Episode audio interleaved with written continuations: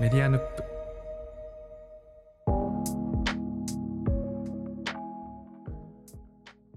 こんばんは、宮本です。こんばんは佐々木るです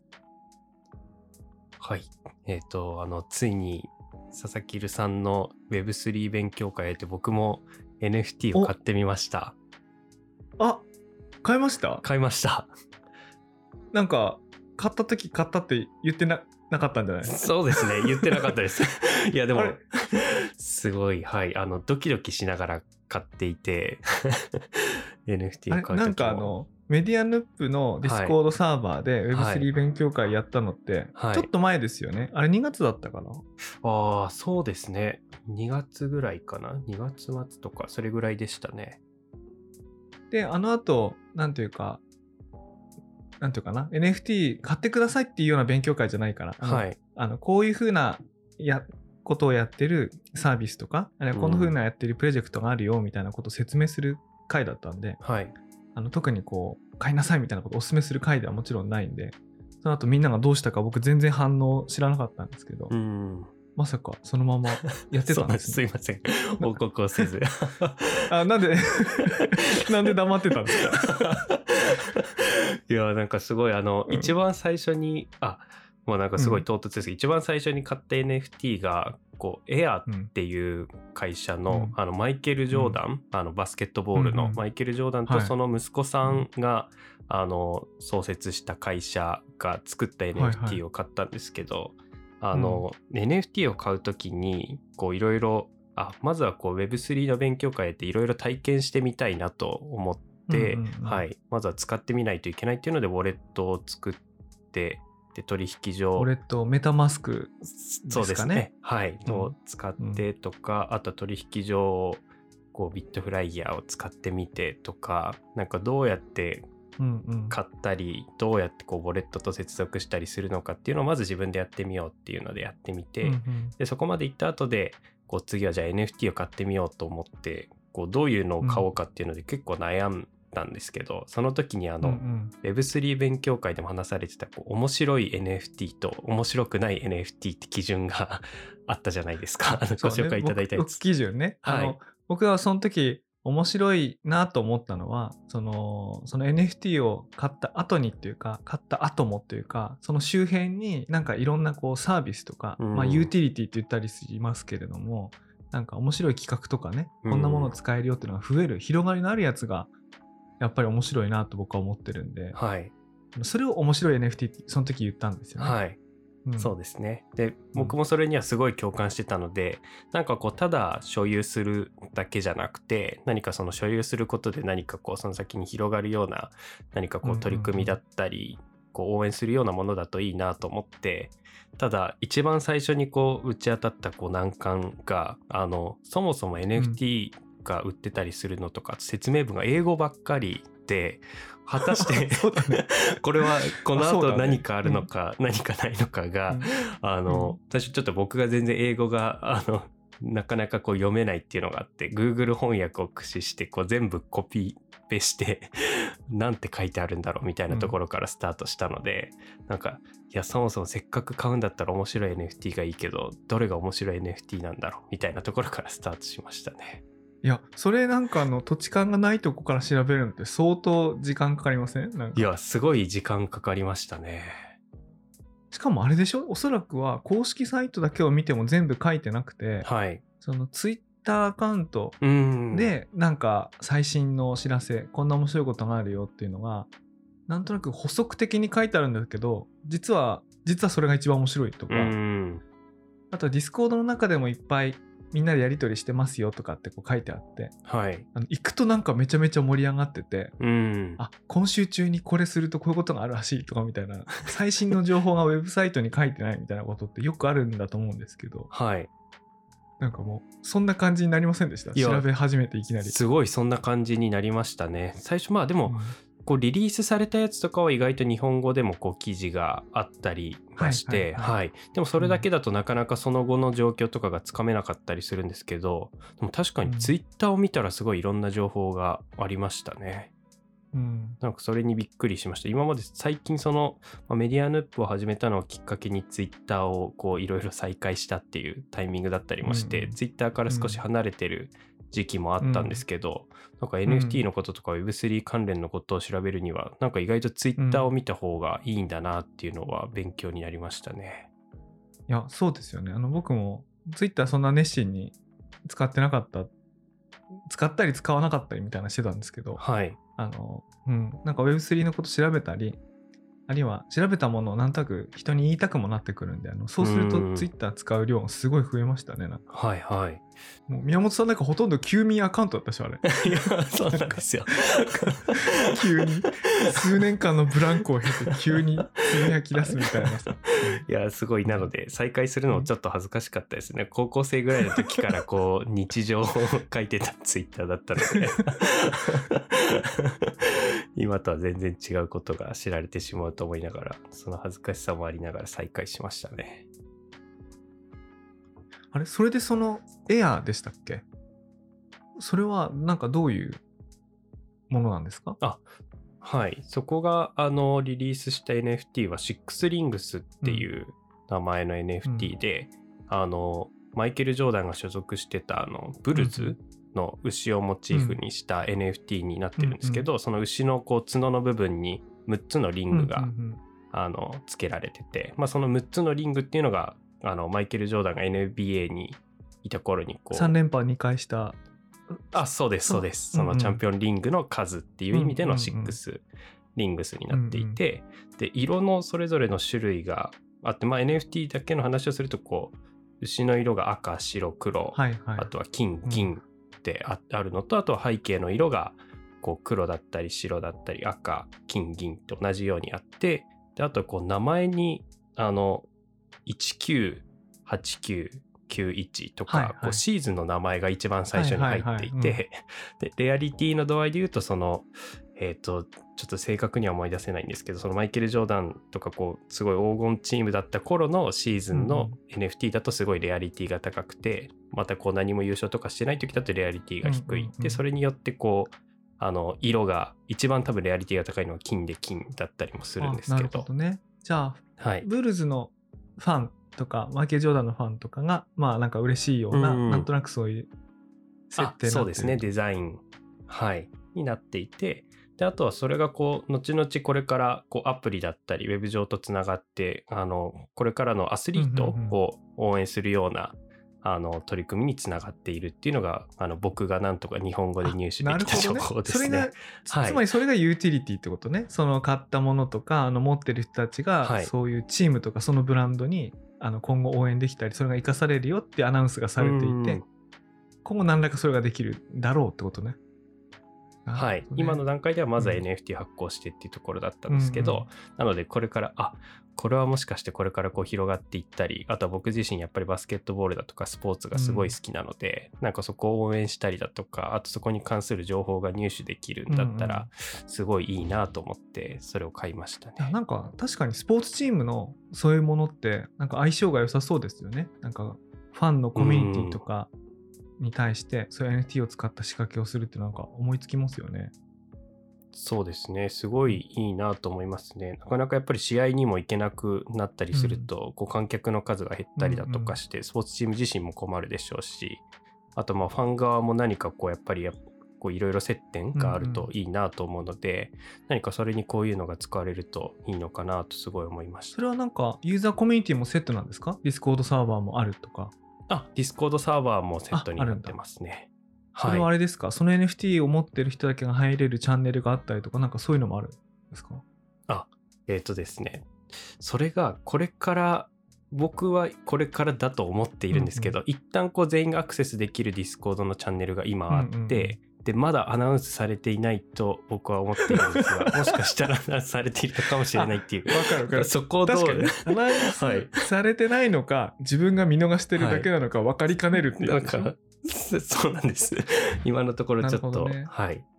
あの、いろんな国籍とかいろんな言語の話者が集まるディスコードサーバーなんかだと、あの、イングリッシュ、うんチャイニーズ、ジャパニーズみたいなのを設けてくれてる、はい。ざとこなんかはあって、あの雑談チャンネルへもやっぱりはい。やはり母国語でっていうかあのネイティブな言語で相談できたりできるところがあるとなんかちょっと安心しますよね。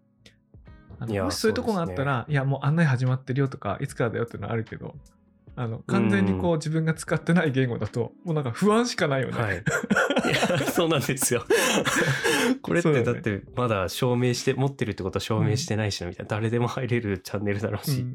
違うよな、みたいなのを今思っているだけっていう状態になってます。でもなんか本質かなと思うのは誰でも入れるチャンネルであってもいいじゃない？その別に NFT 持ってなくてもそのディスコードサーバーでそのファンがこう活動して盛り上がっててでそうやって楽しめるところが基本にあって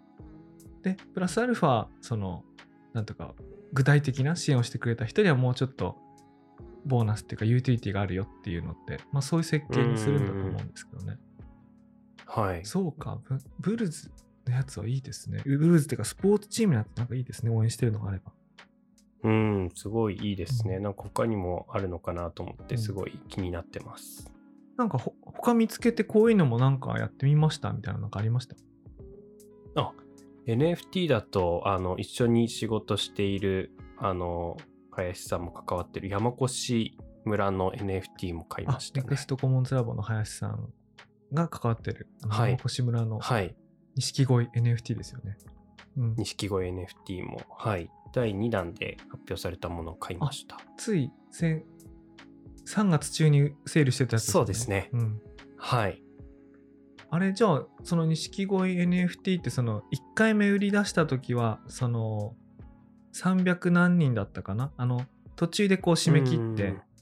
でそのはい後まず,、まず300何人からあのディスコードサーバーにこう順番にこう入っていって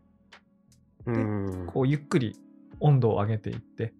でまた今回はい。第2弾セールで、あの追加の NFT をあの販売して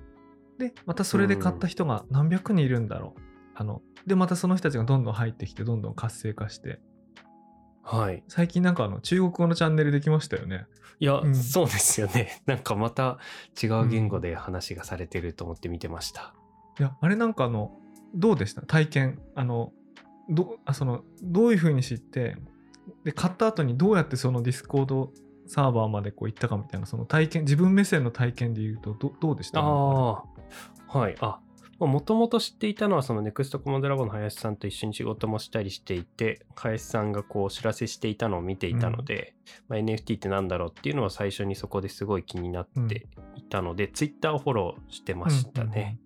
はい。で、第1弾がその途中で締め切られたっていうのを見て、あ、その時はこう全然わからないし買えなかったなと思っていたんですけど、まあ、第2弾が出るっていうのがそれこそその Web3 の勉強会と、うんうんあとはその6リングスを購入してみた後だったので、ある程度こう僕としてはこう流れ、買うまでの流れは分かったと思って、うんうんうんまあはい。いわゆるツイッターフォローしたりあとは山古志村のあのノートかなとかで、うん。あの情報発信してあるのを見てでそはい。の後に実際買うときは OpenSea とかなんか行きました？えーっとですね、あれオープン、あれがオープン C だったんですかね。ツイッターに本当に貼ってあった URL のところから、でポンって飛んではい、ましたね。あのでその後ブラウザからメタマスクあのウォレットをつないでくださいって言われてつないでうん。でこうまあ所定のっていうかその入ってある金額っていうかあの 0. 点何イーサとかだと思うんですけどもそうですね。はい。はい。なるほどなるほどってみましたね。でそれこそディスコードのサーバーのところまた6リングスと同じあの 状態になってしまうんですけど、今まさにこう入っているんですけどそれが錦鯉自体もこうデジタル住うん民うんっていう制度があるっていうのはこう,、ノートとかで見て知っているんですけど、今僕がそれになれてるのかどうかは分かっていない状態になってますね。定いや定義としてはもう買ったらなってるんだと思うんですけどねそっかそっか。ではいはい。そのあの中ではですねあのギルドギルド .xyz っていうあのサービスがあってその NFT を持ってる人だけに特定の Discord 内のロールを付与するみたいな、まあ、機能があるんですけど、まあ、そこをこうはい。通過すると、でねその NFT 持ってますか？みたいな確認のタイミングがあって。あそうすると、はい。その、えっと、ディスコード上でもは明らかにこう NFT を持ってるあの住民であるっていうのはちょっと分かるようになるので、その人だけが入れるチャンネルがこう出てくるんですね。こう左側のメニューに出てくるんですけど、はい。それはまだ出てない。あ出てないじゃあね、じゃあ多分そう、はい一回も証明見つけて押せばそうなるんだと思うんですけど、まあ、はいはい。確かに、あの、そのすでに何百人がいるサーバーに後から入ってきた時に、あの、はい。少しずつ戸惑わないようにステップを踏んで情報を手に入れられるかっていうと、あの、うん。最初はね、なんか順番にこう説明されるんだけど、あるとなんか爆発的に増えるじゃないですか。ドンってチャンネルそうですね。あそこからちょっとね、戸惑う感じはありますよね。そうですね。なんか本当にこう、皆さんがこう入ってきましたみたいなところがガーって流れてきて、常にそこで通知が来るから、あんまりこう通知は鳴らないようにしようとして、あとはだから特別こう承認を得るようなところにはそれ以来見つけられてないので、多分たどり着けてないですね。まあ、僕もじゃああそこで何してるかっていうとそのなんていうかなえっ、と前は予算の使い方をみんなでこう投票して決めようとかってこう具体的にねやることがある。るタイミングもあるんですけど僕今だはいとすごく人が増えたので、あの僕自己紹介のとこを見て楽しんでるっていう感じです こんな人もいるんだとかあこういうお仕事ってあるんだとかあこういう面白いことやってる人いるとか。はいはいい。や例えばツイッターでも何でもどんな SNS でもいいけどあのちゃんと自己紹介する機会ってないじゃないですか、確かにそうですね。ないよね基本友達に向けてやってるみたいなとこからスタートするから、こんなにちゃんと自己紹介することってないと思うんですけどやっぱ新しく誕生するコミュニティだから自分が何者かっていうのをそこにいる人たちに端的にしかも魅力的だなと思ってもらうようにやっぱ書こうとみんなするから面白いんですよね。はい。ああ、いいですね。確かにでもメディアヌップのディスコードの中の自己紹介もすごい面白いですあね。本当ですか？僕あの、はい。なんか、あそこはこうなんか、こう、友達っぽい生ぬるい雰囲気がこう、ちょっと出てる そっか、と思うんですけど佐々木留さんは。そうですね。でも、はいそうね、はいそればっかりでもよくないんだよね。やっぱりこう、僕は知ってる人がそこそこいても、あの、初めての人にはみんな初めてだから、なんかこう、はい。常連ばっかりの店ってやっぱ入りづらいですよね。だから、ちゃんと節度ねあの、節度がやっぱ、い節度と親しみ、ちょっとちょうどいいバランスがね、必要ですよね。うんはい。いや、すごい。そういえば、そのメディアヌップでもうんうん NFT を作るみたいな話もありましたよね。そうなんですよ。確かね、もう、エピソード1の時から、第1話からずっと宣言し続けた。ではい。あの途中からね、あんまり話さなくなったと思うんですけども、それはあの、やめたわけではなくて、もうひたすらあの準備をしてまして、えっとねはいやっと準備が整いました。あの3月の最終日はい。でね、それが何かっていうと、あのメディアヌップのポッドキャスト、あとまあニュースレターとかまあいろいろ始めたんですけど、まあ、その時に作ったアイコンがあるんですよね。はい。で、パッと見そのフクロウのキャラクターが映っていて、あと背景が、あの、丘の上にいるってイメージだったので、メディアヌップのヌップって丘ってイメージなんで、あの丘にフクロウがいるようなこうアイコンを作ったんですけども、あのそれをあの NFT としてあの読者にプレゼントしようか、あるいはリスナーにプレゼントしようかと思っていてですね。たはい。だあれと同じものをそのまま配るとちょっと芸がないかなと思ってちょっとバリエーションを作ってたんですね。でそれにちょっと時間がかかったりしてですね、なんですけどもそのバリエーションが何かっていうとあのさっきあのはい。背景が丘って言ったんですけど、あのはい。沼の沼バージョンを作ったんですね。おー、はい。最後沼から出て 丘のちょっと高いとこころから、あの俯瞰して喋るみたいなねことがあったんですけども、あのまあメディアヌープって名前自体は丘の方を取ってるんだけどこれやっぱ沼も必要だなと思って、はい。沼の上にフクロウがいるっていうそういうバージョンも作ってたんです。はい。そうそう。でさらにこうカラーバリエーションなんかもね作ってたんであのそれを作って、で全部でね4種類用意したんですけどまあおそれをねあのいよいよあのお配りしようと思うんですけども、はい。NFT といってもなんかいろんな発行の仕方があってで今回やろうと思ってるのは、あの本当に普段聞いてくださってる方とか読んでくださってる方向けにもう気軽にあのお配りできたらなと思ったので、あうんのポーアップっていう POAP あのポーアップって発音するんだと思うんですけども、まあ、そういうサービスを使って NFT を発行して、でそれでその POAP っていうそのアプリ、サービスを使って受け取るっていうようなあのものなんですね。はい。これはこう売れたりしないやつなんですよ。あの参加の証明みたいなあの意味っていうか、そういうコンセプトを持った、まあ、サービスで何かのイベントとか何、かの記念とか何かにみんな揃ったその仲間の証明みたいなあのそういうものに使う NFT なんですね。なのでこう、はいそこに参加したかどうかの証明って人に売るとおかしなことになりますよね。あのだから本当に自分だけが持っておくみたいなやつなんですけども、まあ、その仕組みを使って、あの受け取るのが無料な形で、しかも簡単な形で、あの今回4種類の NFT をこう用意したので、はい。それをですね、4月1日から、あのそれぞれのあのメディアでこうご案内をしているところですね。あ、えー、それぞれのメディアっていうと、えっとですね、それぞれのメディアというと、まずは Twitter、Discord、はいニュースレター、そしてこのポッドキャストですね。うーん。で、全部デザインが違うので、あの、おー4つ全部でそれぞれのことをやると、まあ、4種類はい。もらえるっていうことになります。はい。でこのポッドキャストではあの簡単で、えー、とこのいつも番組の概要欄にあのメッセージを、えー、と入力するためのこうフォームの URL があるんですけれども、そこにこう、メッセージを送ってくださったらですね、あのそこにこうメールアドレスとか、あの Twitter の ID なんかを入れる場所がありますので、えーとそこにですね、えーの NFT のあの POAP の受け取り方の連絡をいたしますので、あのメッセージさえ送ってくれればあの手に入るみたいな、すごく簡単なやり方にしようかなと思ってます。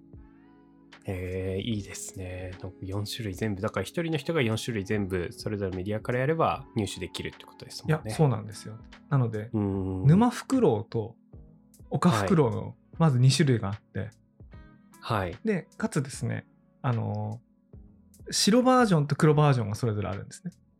はい。あのメディアンルップってあの夜の言葉っていうのをなんかテーマにしてますよね。昼の言葉じゃなくてうん。夜の言葉、なんかそういう言葉で話そうみたいなやつがあるんですけども、その夜を2種類に分けてて、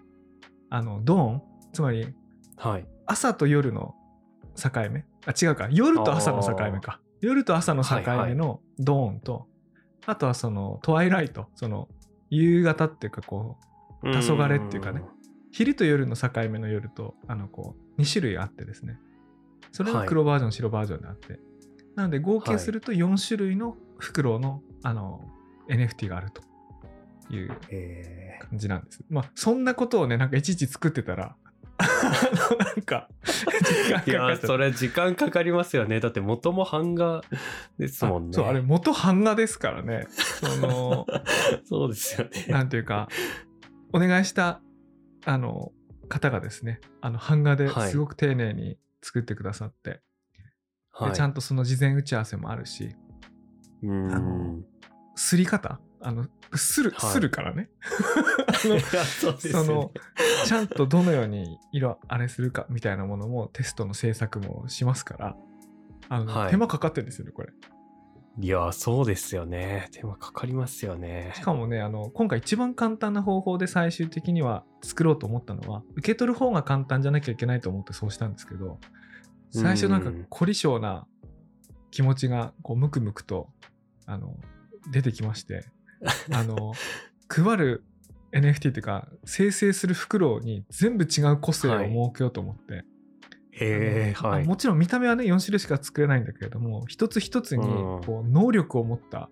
袋を作ろうと思って、はいそれをねこうあのブロックチェーン上にちゃんとこう書き込もうと思ってこう準備してたんですけど、はいまあ、それ僕がめんどくさい分にはいいんですけどあの受け取る方も多少めんどくさかったんですね。めんどくさいっていうかあのちょっとお金がかかるかもしれないところがあったりとか、まあ、そういうのはちょっと良くないなっていうか、まあ、最初にこうコミュニティ向けの NFT としてやるにはなんか簡はい。単じゃないなと思って、まあ、全部やめて、うんとかって試行錯誤も含めて時間がかかりましたっていう。はいはい。いや、そうですよね。でもだからこれからもっとこういろんな展開ができそうですごい楽しみですね。そうなんですよ。つまりね、つまりユーティリティだから、あの、この配った、は単なる記念品なんだけども、あの、うん。その NFT を持っている人だけが、あの、ログインして使える何かがあるとか、あるいはログインってい。うとちょっと大げさですけど、その、そこ入れるチャンネルがあってそこで何かやってるとかそこうん。持ってる人だけがあの T シャツ無料プレゼントもらえるとかね。あなんかうん。なんかそういうことをやろうと思ったらできるのであの、はい。この NFT をまずお配りしてみてこれどんな風な楽しみに広げられるかっていうのを、まあ、考える楽しみが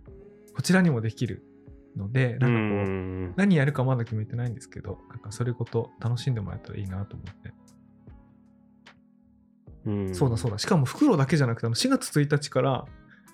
あのサイクルが変わってですねサイクルはい。が変わって、今ね、うさぎになってるんですよね、今回から。いや、そうですよね。うさぎになってましたね。そう。つまり、え、この動物変わるんだって、こう、思ってほしいんですけど、あの、はいはいずっとフクロウじゃないんですよね。こう、動物切り替えていこうと思いまして、はい。そうするとどうなるかっていうと、この動物がね、こう、増えていくわけですね。はいあ。の、2体じゃなくて。そうか、2体じゃなくてもうう。さぎの次ももう決めようと思ってるんですけども、はい。これ、ある程度時間が経つと、こう、何体かの動物のね、セットになるんだと思うんですけど、いやー、すごいいいですよね。楽しみだな。フクとウサギもそうだけど、まあ、何かこう共通点とかがあったり、佐々木さんの中ではちゃんとこう、あるんですよね。あああるね。あの、あるんですよね。そうそうそう。今、このふ動物がね、何なのかまだ分かってないと思うんですけど、多分ね、はいはい3体目、4体目ぐらい出てきたら、あ、はいこれってそういうことなのかって多分なる、なるっていうか、自分の中にルールが、ルールがあって作ってるので、はいはい。例えば急に3体目でサメとかは出てこないですし、うーん。なんかルールがあるんですよ。はいはい、いや、それも まだ明かされないけど。まあ明かされないっていやそんなもったいぶってるわけじゃないんですけど、一個一個作ってるから、あの、はい変わることもあるしね、なんか。うんうん。いいな、楽しみですね。だからそれもまた全部、このうさぎもハンガーなんうですよ、ね。さぎもハンガーで。そうですよね。ちなみに2回目をうさぎに理由した、あうさぎにした理由は、なんか、はい。あのラビットホールっていう言葉あるんですよね。なんか英語の表現で。こうなんだろう、これ不思議の国のアリスのから来てんのかな。こう、思いもよらないところから、あの、思いもよらないそのとこにこう、こう、ラビットホールにこう落ちちゃって、それにこう夢中になったり、なんか、夢中になるって意味があるのかな？なんか、あの、こう、いろんなこう騒動に巻き込まれる、騒動じゃないんだろうな。なんて言うんだろうな。ラビットホールに落ちるっていうのはこう、なんか、突然こう穴に落ちて、なんかそういう不思議の国のアリスみたいな世界にこう、行くようなね。なあ、はいはい。まあもともと昔からある表現だと思うんですけども特に Web3 とか NFT とかの,、あの新しいこと？に急にこう目覚めてあ面白いなと思ってわーってなんかやるようなことを、まあ、ラビットホールってこう言ったり、はい。そのラビットホールっていう名前そのもののサービスがあったりね。こうあの Web3 のいろんなことをこう順を追って勉強するためのこう学習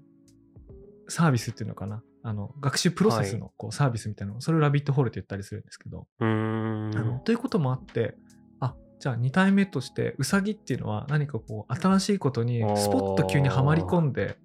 その世界にポンって入っちゃうみたいな、なんかそうはい。いうイメージを持ってる動物なので、あなんかいいかなと思って。そうなんです。すごいいいです。なんか余計になんか、そもそも見た目が可愛いからいいと思ってたんですけど、うん。なんか余計に愛着が湧きますね。まさに僕も今、ラビットホールあラビットホールそうそうそう、まあれですよフクロウにも意味があってあのフクロウってあの、まあ、はい。最も賢い動物っていうか、動物の中では賢いこう象徴のはい。動物だと思うんですけども、まあ、メディアヌップってこう丘の上からなんかあのものを見てちょっと冷静に考えたり批評したり分析したりあれってどういうことだだったんだろうって言ってこう悩み込むみたいな時になんかこう丘の上の、まあ、森っていうか木っていうかあの枝に止まってるこうフクロウ、はい。まあ、フクロウってしかも夜の動物ですよね。うんフクロウってすごい象徴として最初いいなと思って確かに確かに。やったんですけど、まあ、一応はいね一個一個意味が、そのその時にこういうことしたいっていうことと 意味があってえー。そうなんですよ。まあそうなんですよ。すごいじゃあもう本当にアイコンが変わると本当に一新っていうか、まあ、またこう意味合いが変わって面白いですね。でしかもここき移り変わっていくからこのフクロウの NFT はもう今しか配んないんで、うんもうもうないのかな。そっかそっかそうですよね、今回を逃すともうないかもしれない。一応うん。期限はありまして、あの、2022年4月15日金曜日の夜12時までに、うんうんあのメッセージをくださった方を、あの対象として、あの受け取り方のご案内をあのしていこうかなと思いますので、はい。もしね、あの、ご興味ありましたら。あとその、なんだろうな、あの、使い方わかりませんとか、やり方わかりませんとか、受け取り方わかりませんっていう人に対しては、あの、ディスコードのサーバーの中でいろんなこうサポートなんかも行ってますので、はい。はい、不安な方がいればですね、それも、あのおっしゃってくだされば、あのサポートいたいたします。すごい。ありがたいですね。まあ、っていうかね、宮本さんが多分説明してくれると思います。も もうそうですね。いやもう今。なんか僕全然教えてないのに、一人で、その NBA のっていうか、シックスリングでしたっけ？とか、はい。錦鯉 NFT 買って、しかもやってたってなれば、もう全然、まあ、はい簡単ですよね。いや、一回やっちゃえば、あの、そうですね。一回体験できると。しかも難しく感じるうちの半分ぐらいが、もう英語でしか説明がないってことだと思っててう、ん。そうです、そうです。そうだと全部。日本語でやってくれたら別にすごくなんか難しいことないっていうか、iPhone アプリインストールして、なんかログインするのと、大差ないですよね、なんか。そうですよね。はいはい。本当にそう思います。いや、ぜひ皆さんにも受け取ってもらえたらいいですね。